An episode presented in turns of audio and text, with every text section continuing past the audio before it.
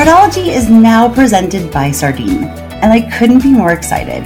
You'll get to meet their founder, Soups, and some of the team later this quarter, and you'll hear a bit more about why they've caught the attention of some of the smartest fraud leaders I know throughout crypto, fintech, financial services, and e commerce. Thanks again to Sardine for supporting this episode of Fraudology. I hope you enjoy it.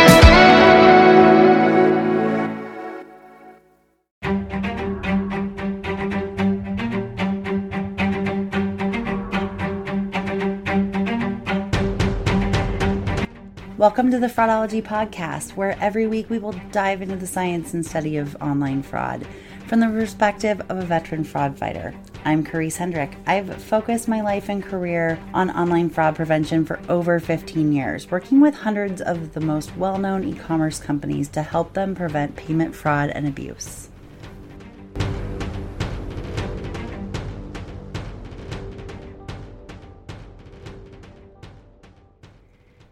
One of my favorite things about getting to work with a lot of different companies and just some really incredibly smart people all across the industry that are all focused on different things. Some are great investigators, some are great at analytics, others are great at product.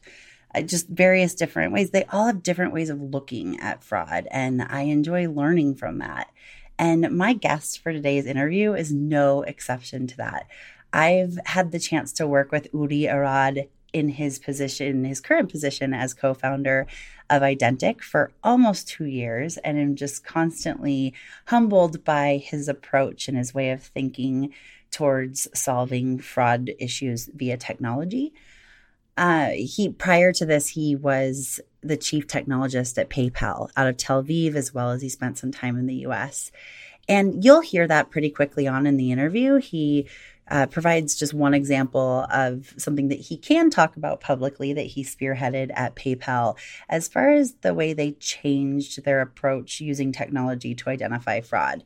And it's just one of the many reasons why I really admire his perspective and uh, just how he thinks about things differently. And that is a big part of why i do this podcast is i love to interview people that maybe you don't know because they aren't usually on the stages or they aren't as extroverted as i am or some other people are but that they have equally amount if not more to contribute to uh, how we all learn about this space and solving problems I will say that I try really hard to be vendor agnostic on this podcast, and I think I do a pretty good job of it. But I really have a hard time containing my excitement for Identiq and the merchant collaboration data network that they've created. Uh, so you will probably hear me fangirling a little bit more than ever uh, on this. And you probably may think, like, wow, she's really over complimentary to these guys. But I have to say, they're the best company I've ever worked with as a consultant. Um, definitely, you know, my top few, but probably the best. Um, from their ethics to their morals to that they really walk the walk and they are just so smart and on the cutting edge. And so there are reasons why I'm gushing. It's not like I just met them and I'm naive.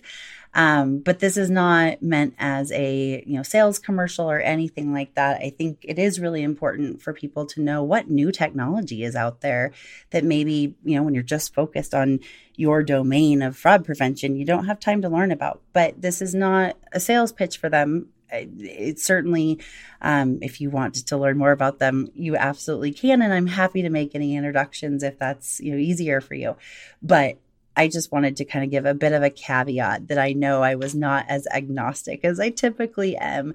But I don't, I also don't really see Identiq as a vendor because they are essentially just providing the technology to allow merchants to work with each other.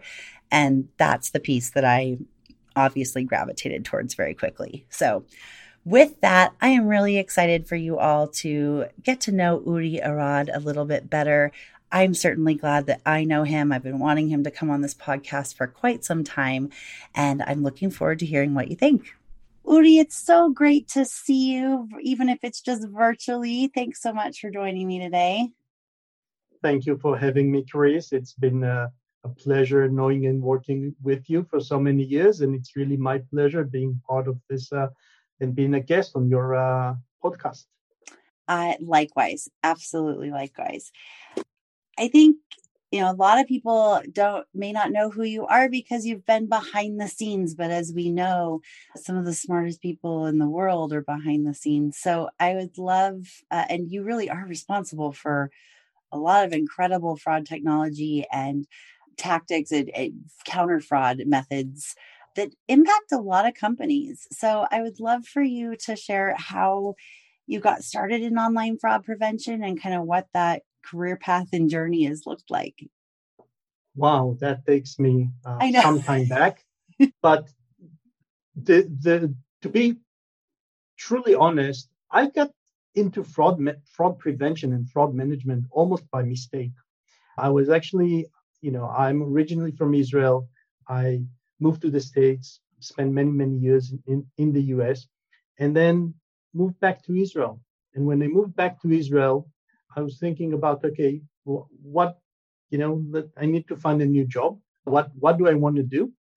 And actually had a friend that made an introduction between me and the person who was running the Israeli Center of Excellence for PayPal in Israel. And they were looking for a chief technologist, someone that has experience with, you know, technology and algorithms and can, you know, help them look at you know, and develop some new capabilities in uh, fraud prevention. And this is really how I got into fraud. And I remember that, you know, even during the the interview process, you know, people would ask me a lot of very, you know, interesting questions that really were very, very intriguing, almost sounded like, uh, you know, solving riddles. And this is how I really got into into the this domain of uh, fraud and risk management. And to be honest, once I got into it, you know, you just get the bug, and and, and you know, the more you you learn, the more you understand about this world, the more exciting it is. So you know, I've been uh, fortunate enough to join to join a, a team of really excellent individuals at PayPal, and then grow with the organization and grow with the team in Israel through the years, and you know, manage a group of you know many many you know, data scientists and risk analysts and, and product managers and building really some very, very exciting solutions together with them. Absolutely. And I am aware of some of them. I know when I interviewed Monica Sharp, who previously worked for Apple, she joked that she kind of felt like when she left, she felt like she left the witness protection program because when she was there, there was just so much she couldn't talk about because of shareholders and, you know, secrecy that needs to happen for innovation and, and, you know, competitive advantage and all the other things. And so I know that PayPal is in that world with kind of the top probably 20 companies in tech are, are very uh, a lot more closely guarded and probably make you sign away your firstborn. I don't know. I haven't seen those contracts. If you say anything out of context, but I say all that to kind of preface it for listeners to know why I'm wording this question this way. Are there any initiatives and or issues that you and your team accomplished or solved that you can talk about in fraud prevention? Yeah, actually, there are a few that we have already shared, and you know, I'm happy and I'm proud also to talk about them uh, again because I think there's are some unique approaches to fraud prevention that you know was developed by the team and that we were able to later on. I think some of them have become almost now quite common, but I think that when we started doing them, they were far, quite innovative.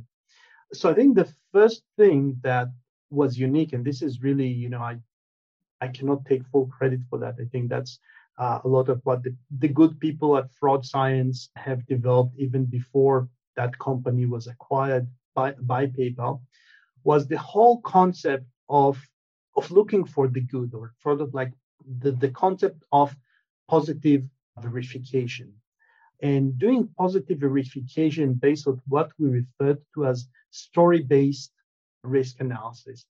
And the idea was really about when you see something, is sort of being trained to when you see you know some some activity and that activity could be you know could be a transaction it could be an account that has been created.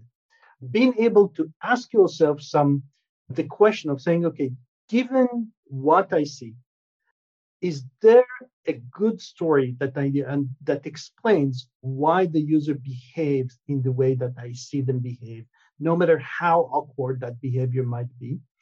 And then what would also be the fraudulent story. And then instead of just saying, oh, you know what, I see something that doesn't look, that looks different, try to evaluate and put those two stories one next to the other, and then try to ask yourself which of these stories is more plausible. And then if you're not able to, to answer that, then ask yourself the next question. And the next section would be, what question can, can I ask that will allow me to tell those two stories apart? And if you can come up with a question, then you know what is the next step you need to do. So that was this approach is really like a whole new way of looking at uh, suspicious activity because there's a lot of times that people would do something suspicious. You know, this is actually funny.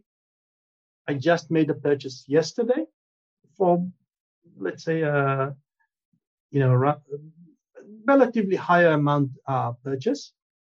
And when I checked out, you know, of course, I got like like a 3ds challenge, and you know, I got an, an, a one-time password to my phone, and then I had to type the password. So it never looks great. But then I did the whole thing. I said, okay, I understand. You know, it's a higher amount. I filled in the code. I pushed the button, and then the funny thing is that the next thing I got is a message that said, We're sorry something went wrong. We couldn't approve your transaction. I was like, Okay, maybe I mistyped the code. So I tried to do it again. And I typed the code again and I get the same error. And after I got the same error twice, that's when I actually got another SMS from my issuer telling us, telling me we've identified some suspicious activity. So that's why we've decided to block your transaction. If it is you, please reply to this message with the number one and then try the transaction again. So I did the whole thing and then it, it was completed. But for me, this is really like a case where you say, really emphasize the difference between, you know, having a story-based and not having a story-based approach. Because if you were just looking and saying, okay, what items did I buy? What is the amount, etc. It's very clear why they it triggered all those things on their end. But then on the other end, if you looked closer and you say, okay, what are the items? What is the time? What has have I bought previously around this transaction? Actually, all makes a perfect story, which makes a lot of sense. So that would be the story-based approach. And then what we were able to do, and this is what I think really creates this very, very powerful tool is also take the story-based approach and also combine it with more of the traditional, let's say, statistical approach, if you wish. And the beauty is that the statistical approach is really great at giving you the big picture. And then the story-based approach is very good at giving you the details. So you're able to approach problem from both ends. And by combining those two methodologies, we're able to get to a very both, you know, a high level of coverage and also a high level of accuracy. That's something that I have really enjoyed about working with you and having, you know, some conversations around newer fraud tactics that maybe I've learned that I want to make sure that you, you know, know for the technology, et cetera, or vice versa as well. I've learned a lot from you too is the way you think about things. Saying, you know, unique approach is just so that pretty much sums up your approach to fraud. Is it's a unique way of looking at it and I think it's probably from your technology background, from a product management piece as well as you know Noam Naveh, who you mentioned, who was one of the founders of Fraud Sciences. I think the combination of you two together is lightning in a bottle, and I I, I, really geeked out when I got to be on a pretty long Zoom call with you guys working through the challenges of refund fraud and the way the questions you ask and the way you think about solving it is really admirable to me because I yeah, I, I think we all bring different mm-hmm. Pieces of the fraud prevention puzzle. And I always admire people that have things that I don't necessarily. I don't have a product management background, so um, I'm not thinking about it from a product perspective. But the story based approach versus the statistical approach is such a good way of talking about it and you're also so good at boiling things down in an easy to understandable way which i always think is the true sign of a genius uh, the people who really know and i'm not saying that to butter you up you're so humble too but no i'm not saying that to butter you up just more i uh, I think Einstein has a quote around that, and that's actually something I admire. I work towards as well. Is you know I, I aspire to be someone who can take complex concepts and and boil them down simply and i think that is a sign of someone who knows their stuff. So but i really i've learned a lot from that approach and i think something else you highlight is how important it is for us to try to look for the good orders first. I think it's way too common in fraud prevention to want to have to assume orders are bad and have them convince you that they're good versus assuming that all orders are good and having them convince you that you're bad they're they're bad and i think that's um, a challenge within technology as a whole especially as we're moving more towards automated decisions as well as people too right like it, yeah. when you're at that detailed line it's and i mean it's easy to do when you're in fraud. You mm-hmm. kind of forget sometimes that you're looking at 1% or 3% of the yeah. sales and that there's a whole uh, giant amount that are all very good and fine. Mm. So I really have a- admired all of that. This is a good segue because you you went from being at, a very well respected leader in the risk management space I mean, as a practitioner as someone solving those problems on behalf of you know paypal. And it obviously benefited other companies but really you know you're working for paypal. And now you are a co-founder of an innovative fraud technology company identiq. How did that happen? So i've always been an entrepreneur at heart. Mm. So you know you you could almost ask how how did i end up working for for a large corporation? Because that's more out of your comfort zone.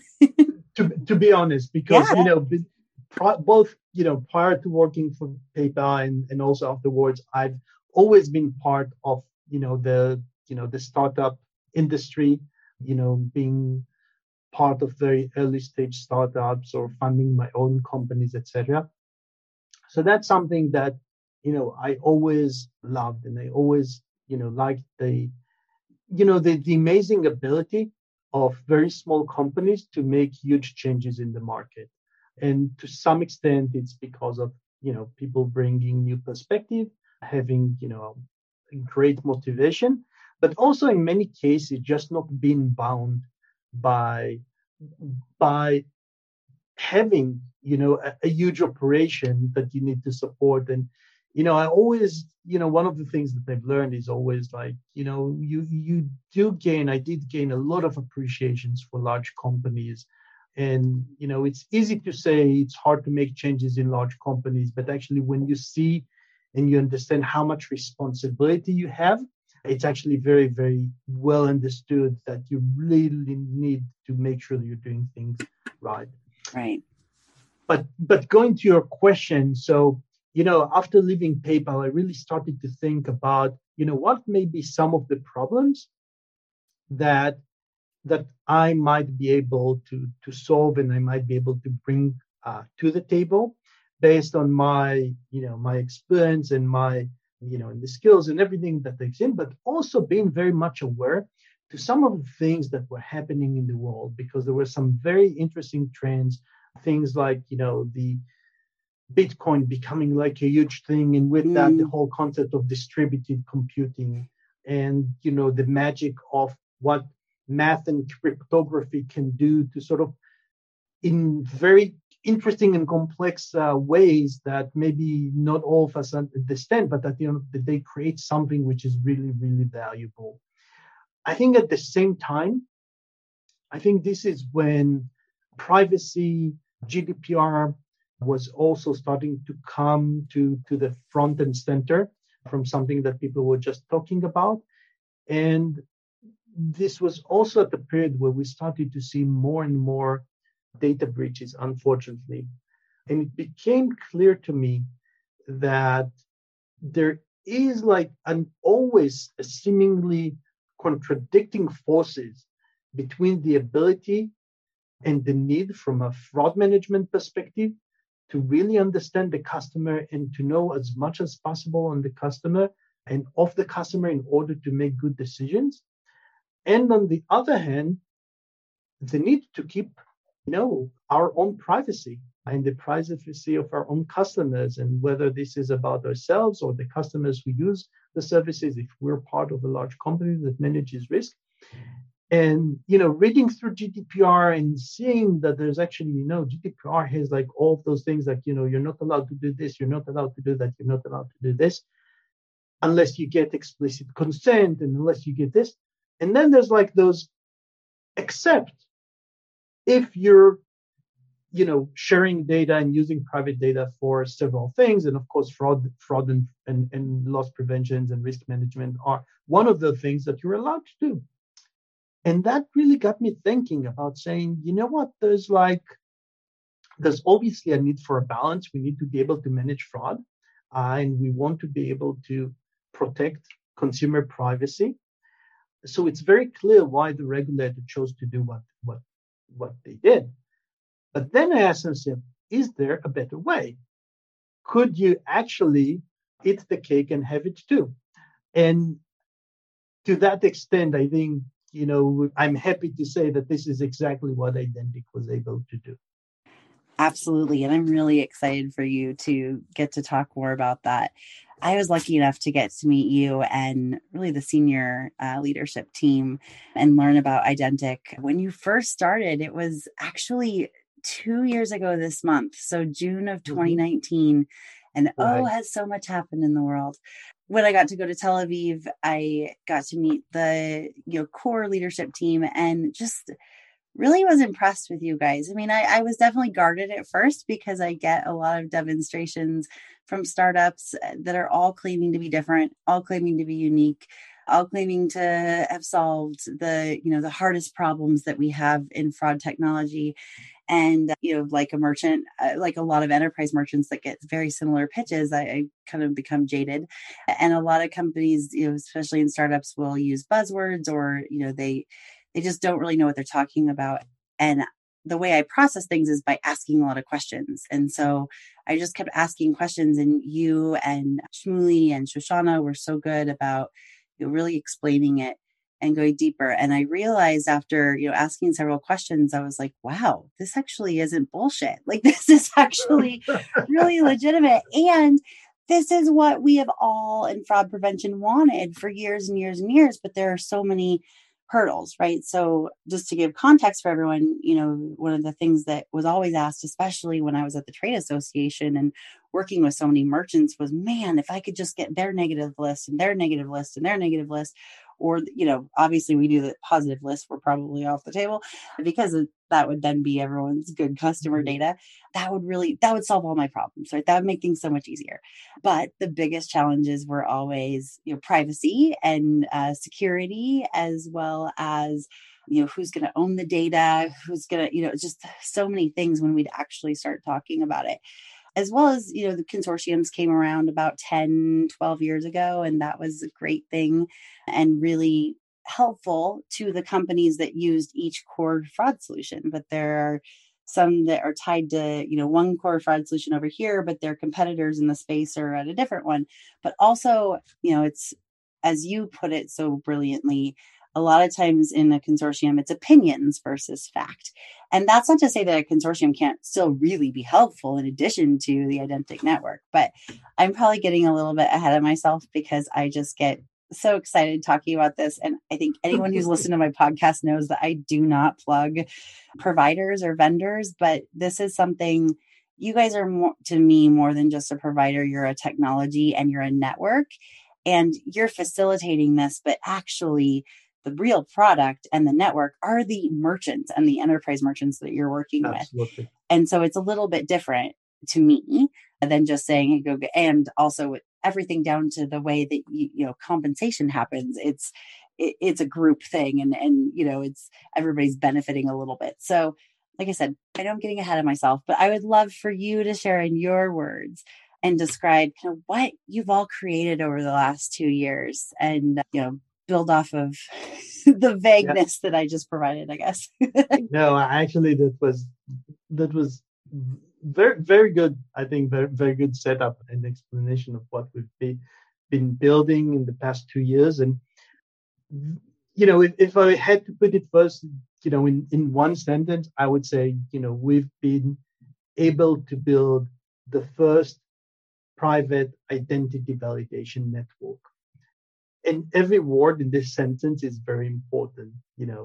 And what this means is that we actually allow, and, and I think you said it well, we actually allow companies to help each other. And I think this is in my mind, and I think, you know, really one of the things that I love about, you know, the world of, you know, risk and fraud management is the sense of community. Because and this is really amazing because at the end of the day you know you meet people and you know people who work for different companies many times companies who are you know competing with each other on the you know on the market. But when you get to fraud management everyone realizes that there is a common enemy and that the only way that you know we could be successful as fraud managers is by collaborating and working together. This is why you know the things like you know the forums and you know and, and the conferences and cnp and you know and and the mrc and all, of those it's really about the community.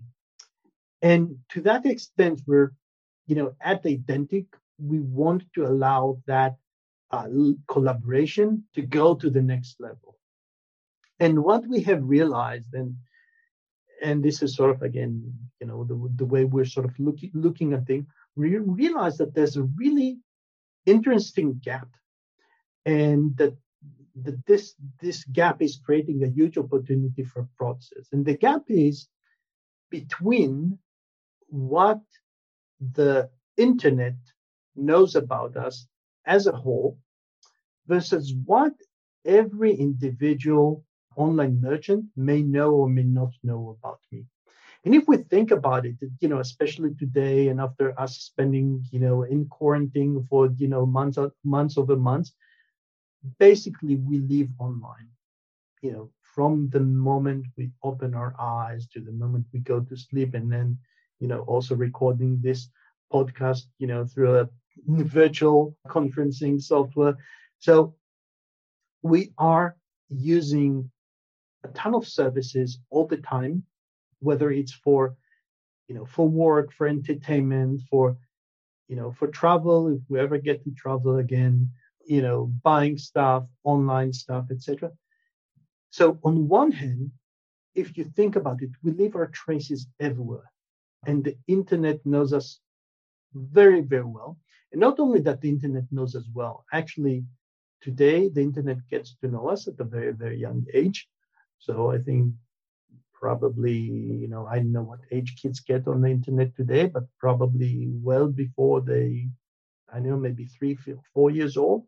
And by the time they get the new, the first smartphone, they also have like already an email and a phone number. And to many extents, those those digital footprints are likely to go with you through your life, right? You know, I don't see myself changing my email address ever and banning me relocating to a different country, I'm not going to change my phone number. So there are a lot of things that are really part of our identity and our extensions of our identity into the online world. And those things, things are, you know, we leave our traces, as I said, on the internet all the time.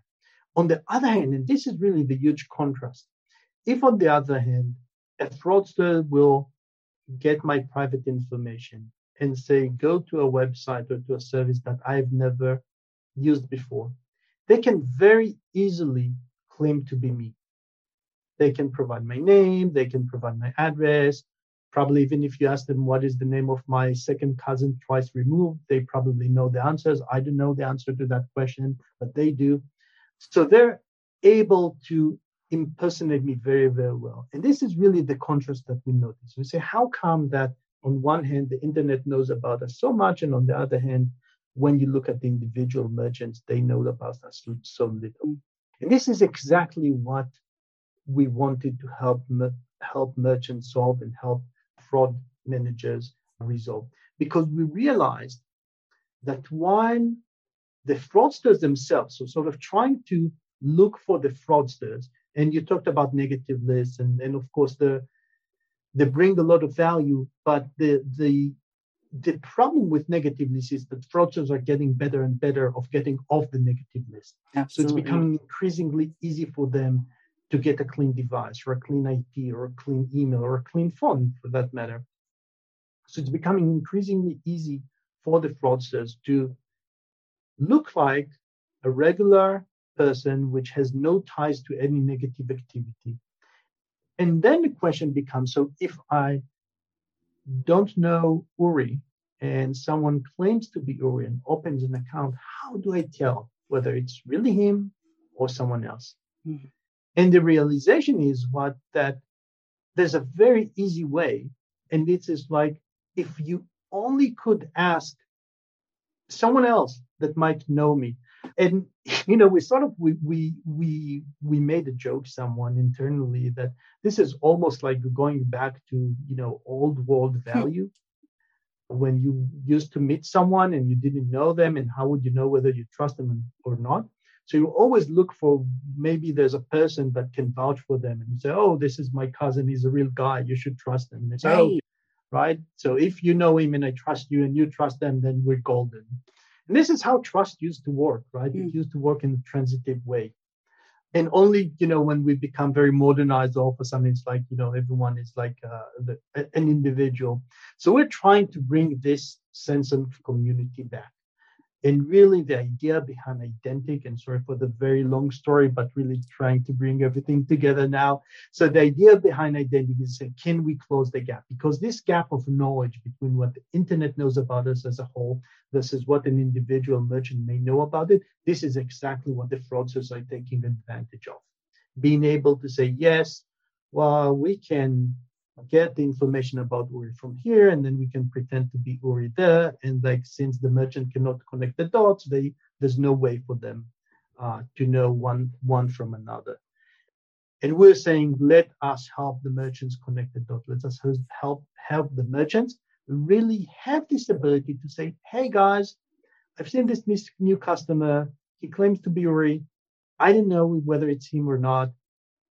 Do you know Uri? Can you confirm that he is a real person? Can you confirm that he is whom he claims to be? Mm-hmm. And because there's so many services that I use and that know me, that's a very easy question for them to answer. Now, of course, the kink in this whole, you know, great story is that you say, well, that sounds great, but do you really expect me to, you know, then send my customer data to other merchants on the internet and, you know, Right. No one is going to let me do it. And of course, even if they did let me do it, I won't do it because, you know, of business and competitive reasons.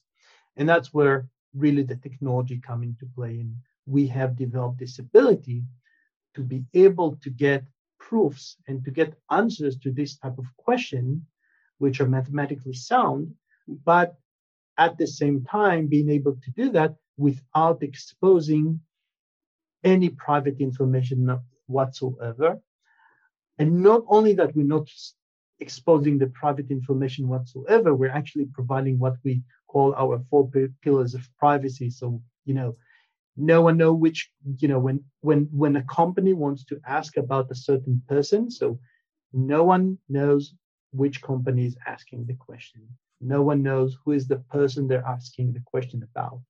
When other companies in the network, other members of the network may help them, they remain anonymous. So no one knows, you know, who are the other members that have helped them. And there's actually even a layer that even the people that help, they don't even know if they've helped or not. So I know it's all crazy, but this is what, you know, technology and math allows us to do. And this is, you know, what we're able to do. So if bringing that to a summary, we're just provided the platform to allow companies to help each other. And anyone that knows me knows that is exactly why I wanted to work with you and exactly why I broke my no working with vendors rule in my consultancy two years ago to work with you guys because it is all about collaboration. And at the end of the day, it is about the merchants. There's no single data repository. There's no place where this data is being stored. No data is actually leaving a merchant's network. It sounds like sci-fi, but mm-hmm. to your point, it's math and it's things that are super a lot more t- like complex for me to understand, but I can understand them at a more simple level. And just to kind of, you know, reiterate, for so long, merchants have been using publicly available data to verify people's identities. And there are still some great use cases for that, and that still yep. um, can happen. But the problem is, a lot of fraudsters are also able to get access to this, especially in the US, because there is just so much publicly available information, especially with data breaches. I mean, the Equifax data breach gave everybody, you know, all the information, you know, right. every address I've ever lived at for the last, you know, yep. what, 20 years uh, not to mention everything else. So it does make it so much harder as a merchant to say, okay, this is a new customer, or this also can apply to account takeovers as well. You know, this is a new device or whatever. I've never seen this person before, but I bet the big, the other biggest companies in the world have. I bet they have you know rideshare app in their wallet in their you know phone i bet they you know all use certain large shopping websites, you know, music exactly. listening, all the things, right? So essentially, Identiq has provided this network in a very automated fashion to say, okay, I have this new customer. Who else has seen this new customer? And it's not just about, you know, and you're not actually getting back, this is the person's address, this is the person's email. You're getting back that yes or no, does it match or not match to what you provided? and then the series of it's the combinations and the series of time also that i think provides so much more richness of value because just taking like email verification for example when the email um, domains stopped saying when you know allowing people to publicly look and see oh this email address was opened yesterday right. versus an email that was opened five years ago there's two different sets of risk there it then became really the only thing we had was, well, when has this email address last been seen? And that's really important information, but last be seen by who, right? Like we don't know. We're mm-hmm. trusting an entity to tell us. And we're also, you know, last seen to what you know and like we we don't know any of that. We don't really know the data sources that those companies are getting mm-hmm. them from. A lot of them are you know marketing etc and a lot of them are great. I don't want anyone to think i'm disparaging it. I think it's you know there are good uses to the existing situations, but this is just another way to help merchants work together versus going to one source and trusting that one source that all of their data sources were accurate. Mm-hmm. But in this case, you can go out to, and you guys have done such an amazing job, and I'm very grateful to have gotten to help with this a little bit.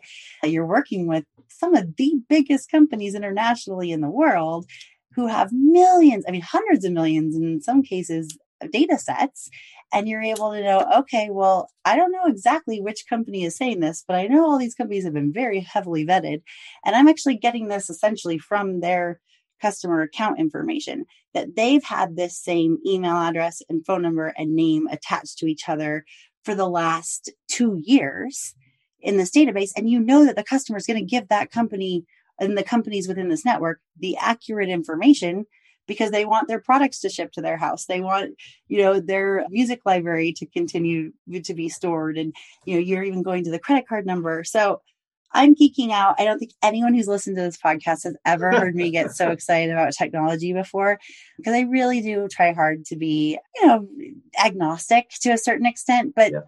There's also another reason why I can be is because you guys are new technology. You're not just a new company. It's not just a vendor, it's the technology. And I think anyone who has seen a demo of this, and I, I can speak to this because I've you know gotten to introduce several of the large companies that you're working with to you guys that they uh, sometimes a couple days will go by and they're like, oh my gosh, I thought about how we could use this to validate vendors with other people. I thought about how we can use this, da, da, da, and like so many use cases. And I think one of the biggest challenges for you guys has been trying to put your blinders on to use cases because it, and Absolutely. I'm guilty of bringing a few use cases to you guys and being like, can you solve this? Can you solve that?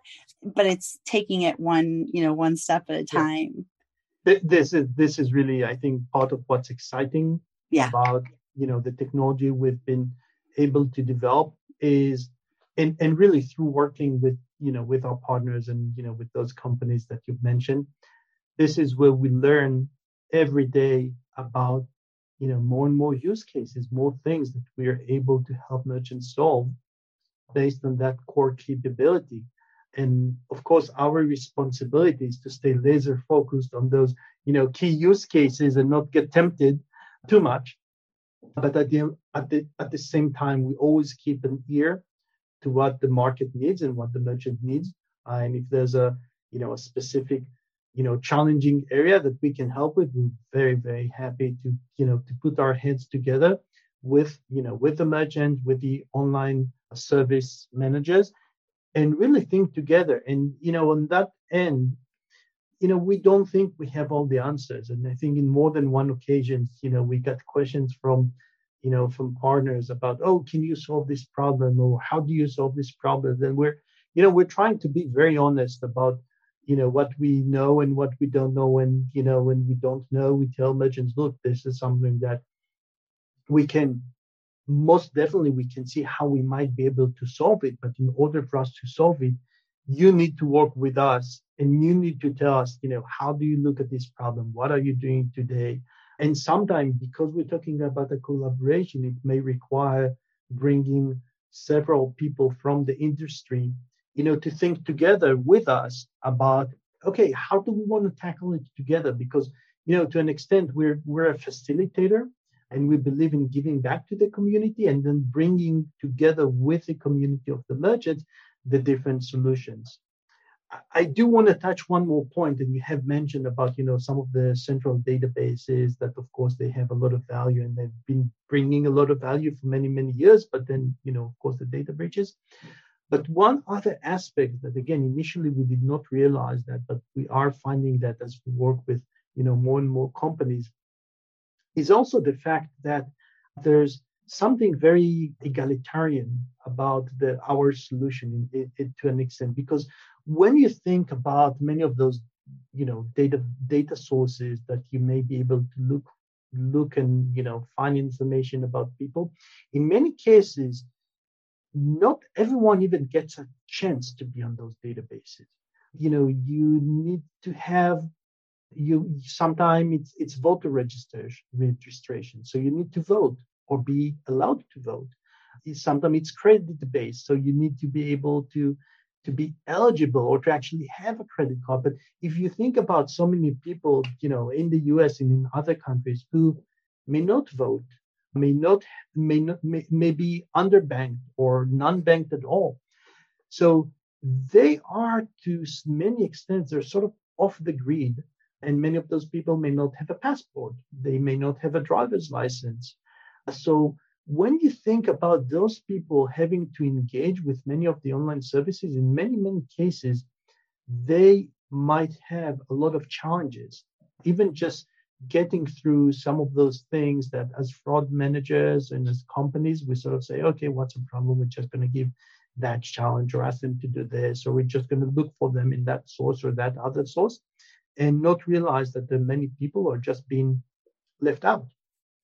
But at the same time, if you think about you know some of those services and you have mentioned whether it's about ride sharing whether it's about entertainment whether it's about dating apps whether it's about you know shopping online or then these are sort of like the great equalizers from that perspective because everyone is being able to use them and you know we're not just limiting ourselves to saying okay it has to be like a paid application in order for you to be you know to be counted as someone that that is known. Those could be you know free application and free services but again if you have established yourself as a user and you have been using them in a consistent way you know for many many years you will be building the trust of the network so you will be able to get an easier experience when you join other services. So this is just something that you know we just realized recently about how you know the, the nature of the network also make it something that also contributes to to equality and to mm. you know opening new new opportunities for people that those opportunities might have been closed to before such a good point because especially for people underbanked or that maybe aren't in these public data sources you know where we're using to verify are they a real person or not a lot of them are in that gray area. A lot of them look risky. They look like fraud because they can't be found in those databases. But maybe they've already, you know, maybe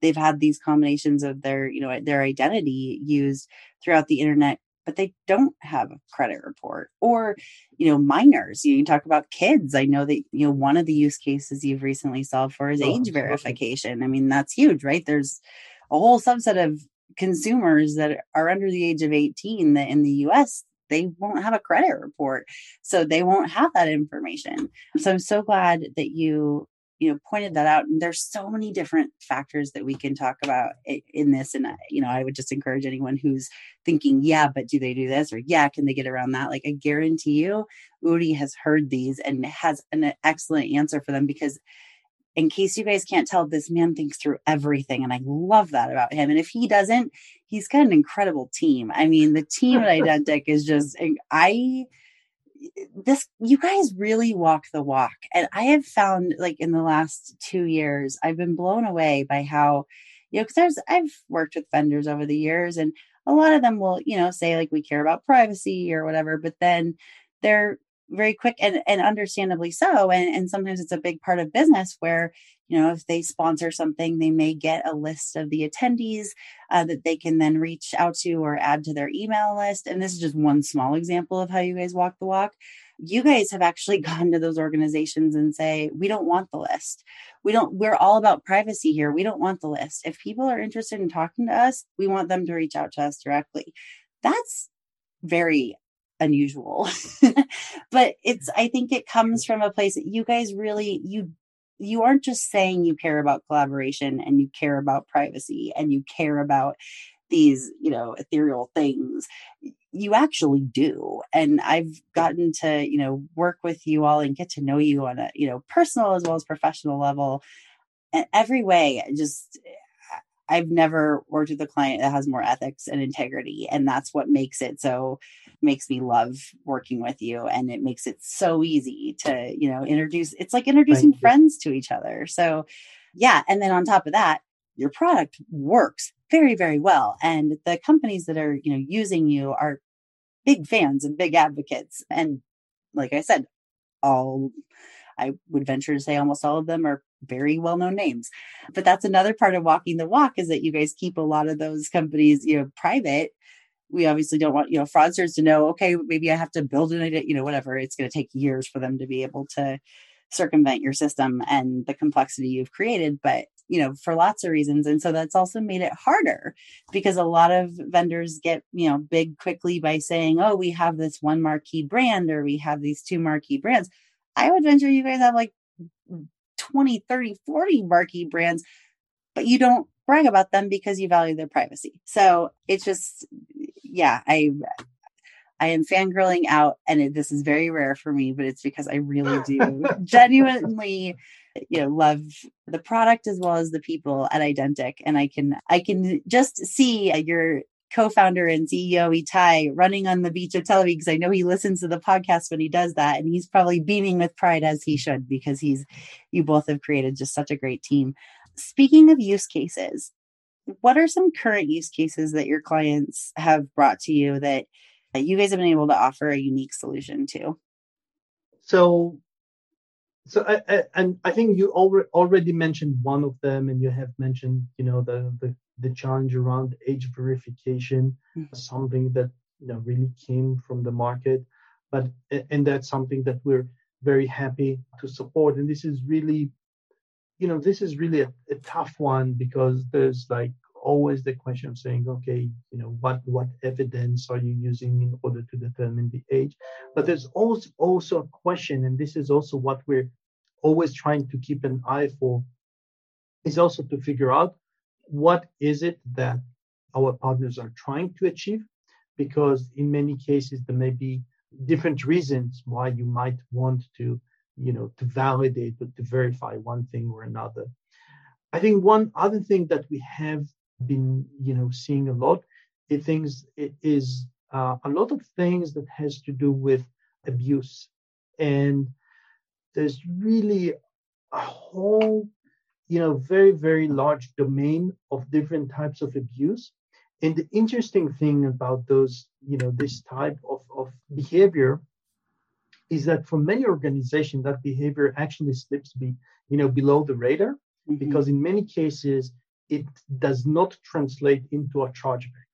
And you know, so, so many of us and so many of the you know fraud and risk organization have you know grown to you know measure the level of success and how well they're doing their job, but you know chargeback percent and you know and decline rates and just looking at those sort of very transaction oriented features. And and to be honest companies have been getting you know quite good at managing that point in the user interaction. Yeah. And i think that might be also one of the reasons that fraudsters are also looking for other absolutely and we're seeing you know a lot of abuse both you know at the very beginning of the funnel and also very very late of the funnel so one of the things that we're hearing about repeatedly has to do with promotion abuse and you would be, you know, we were shocked uh, by how prevalent this is, mm.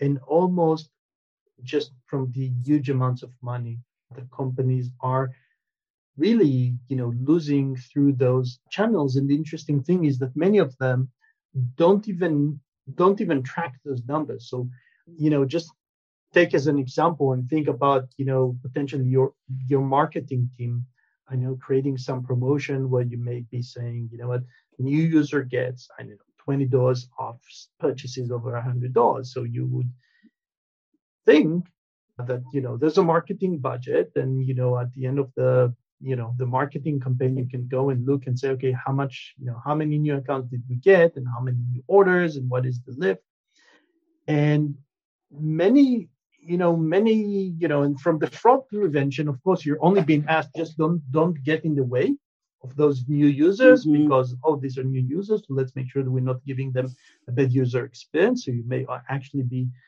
asked during that campaign period to actually maybe even be a little bit more loose in your controls but in many cases you will not see a chargeback and everyone will feel quite good about saying oh this campaign brought so many new users but if you look you know, a couple of months later, mm-hmm. and you ask yourself, okay, are they really new users or did those accounts become dormant? One, you know, you just made one transaction, got the promotion and went away.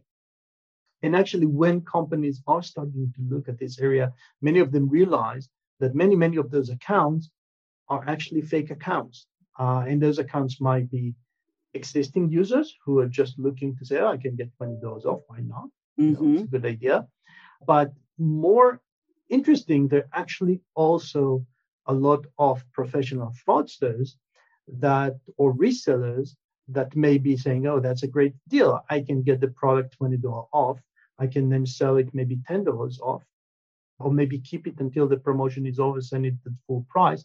And that's free 20. dollars mm hmm And when you analyze the data, in many cases, you realize that these are huge amount of money that go I think another example, by the way, and I don't know if anyone you know listening to the podcast has been trying, let's say, to to get the new PS5, and you know, in the last six months or something like that.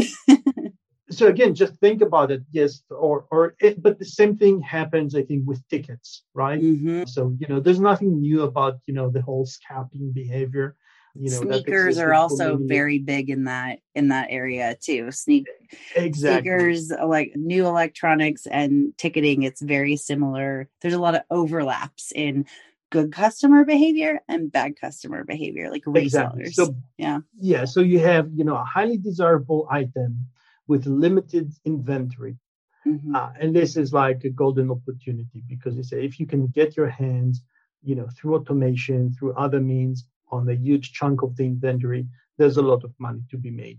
And so we're seeing the same behavior. And once again, you know, companies are trying to use different type, different solutions in order to prevent this from happening. But one of the things that at the end of the day, if you sort of take a step back and you say, okay, if at the end of the day there is, you know, one person that is able to buy 20 items where your policy says one item per customer, then basically he's been able to break the system.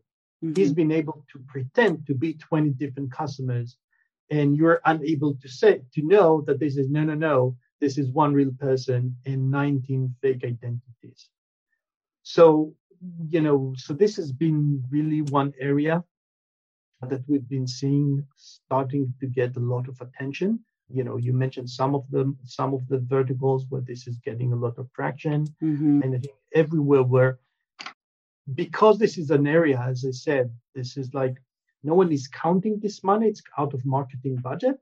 And marketing is happy to report how many new customers they got. And no one sort of bothers to look later on uh, what happened. So those things just may get unnoticed but when companies start looking at the numbers they figure out that there's a lot of money that leaks out of the organization. Mm-hmm. and just as much by the way and you know there's a lot of things that has to do with refund abuse and you know returns and you know at the very other end of the of the funnel.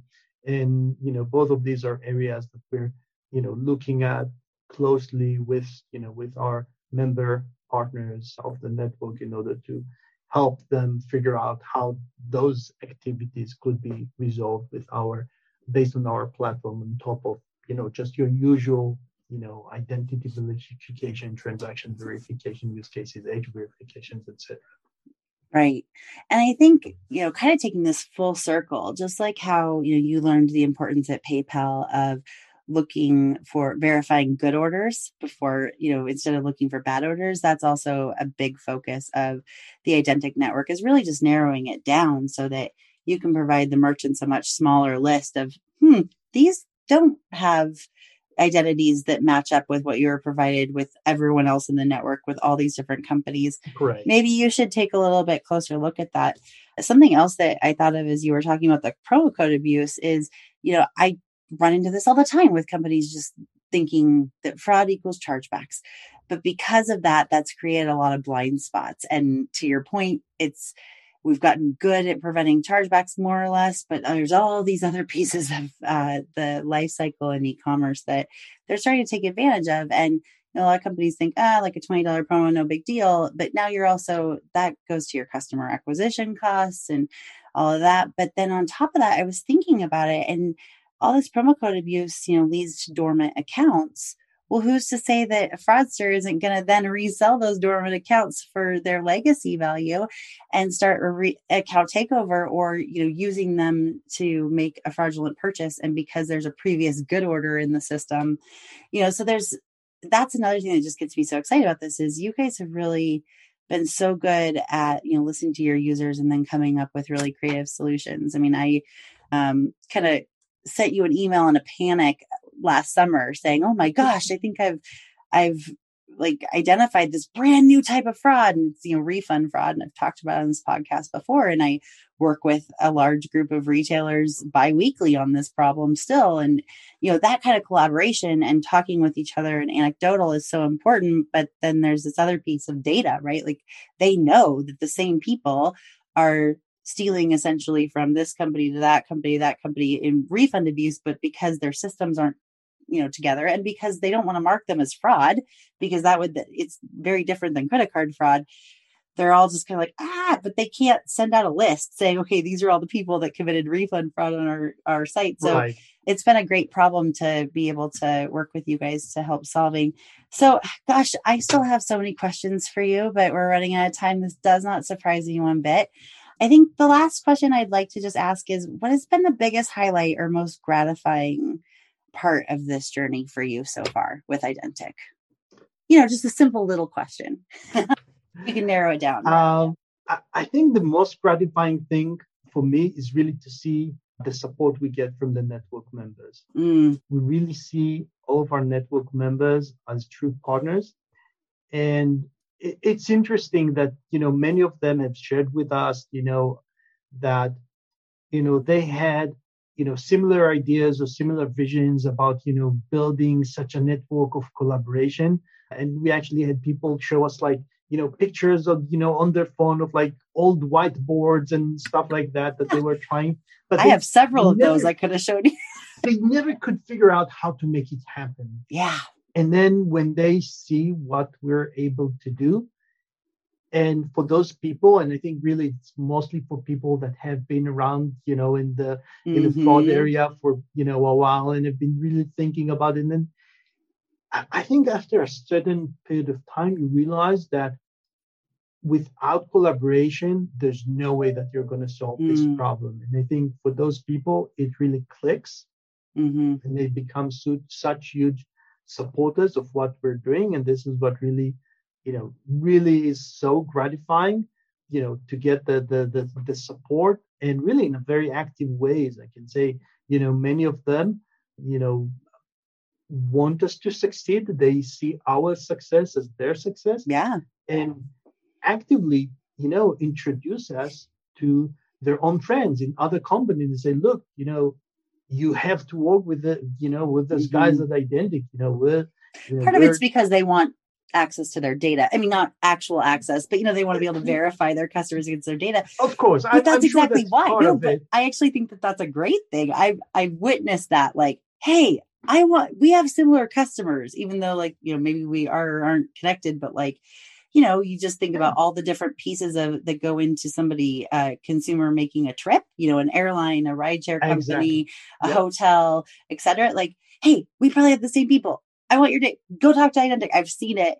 And so that's why I bring it up. Like it's it's it's twofold, right? And I think also absolutely we as practitioners within the the space don't really see you guys as a vendor because you are a partner because you're creating this network and because you're even doing you know revenue shares on the you know on the um, verification piece and all of that which can be discussed you know offline but with anyone that's interested. But you know you don't I don't, I see people have so much less of a guard with you guys, and you've been hosting a lot of great, you know, merchant and forums and collaboration forums over Zoom, you know, for your members as well as potential members, and it's just, it's, I have to echo that that as somebody who's been a champion and a fan of you guys since almost the beginning, it's been really cool for me to see this hypothesis where I was like, this is exactly what we wanted.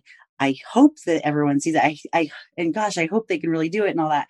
All the way to now, people that are actively using the network, they're your biggest fans. Um, just one quick story. I don't even think I've told any of you guys this, but when we, when you hosted your first member forum, there was someone on there that I'd known for quite a while. Was working, yeah, had worked for a very, very large company, and you know, just recently moved to another one, but still very big.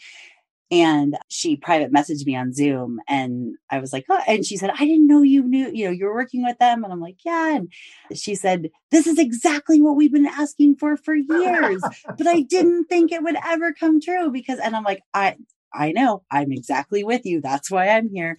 It was just, it was really funny because it was like, this is what, and a lot of people have been asking me that for years because I created sure. so many, you know, collaboration groups within their verticals, et cetera. And they're like, okay, great. So it's great that I can call and say, hey, do you have this general problem? But I want to know, like, do they see these people? Do these people like, I want the data part.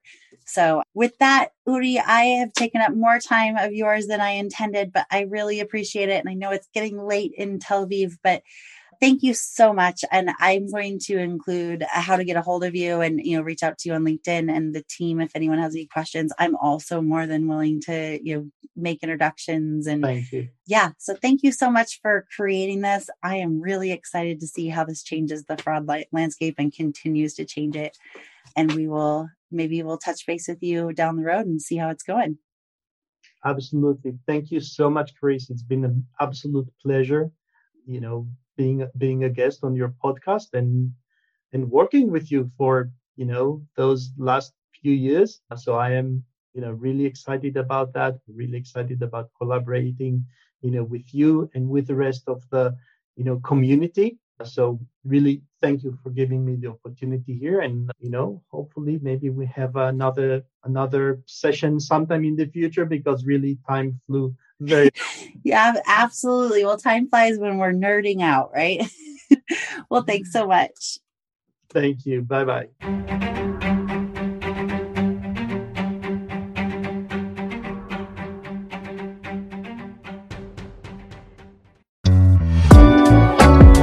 Again to Sardine for sponsoring this episode of Fraudology and for supporting information sharing and collaboration across the FraudFighter ecosystem.